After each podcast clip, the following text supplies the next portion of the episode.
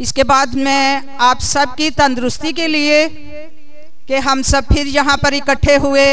इस साल फिर कन्वेंशन में हमारा हिस्सा हुआ और हम एक दूसरे को देख सके। खुदा ने हमें बखैरियत, आफत के, आफियत के साथ यहाँ पर इकट्ठा किया है। उसके लिए भी मैं खुदा की बहुत शुक्रगुजार हूँ कि हमने एक दूसरे को देखा, एक दूसरे की यहाँ मौजूदगी को देखा और खुदावंत हमारे साथ है।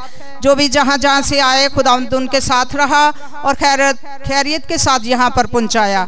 इस जोरदार तालियों के साथ हम एक दूसरे को वेलकम करेंगे अब हम अपने मेहमानों का तारफ कराएँगे।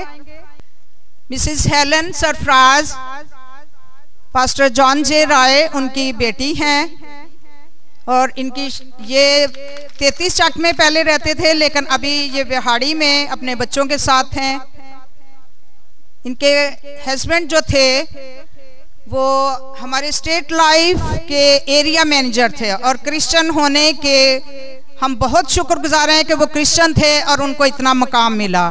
अब उनके बेटे और उनकी मिसिस जो है इस काम को आगे चला रही हैं, उन्हीं की जगह पर इनका बेटा काम कर रहा है। वो तो हम में नहीं है इनके हस्बैंड लेकिन हम उनको भी इस दुआ में शामिल करते हैं कि वो हमारे साथ ही हैं।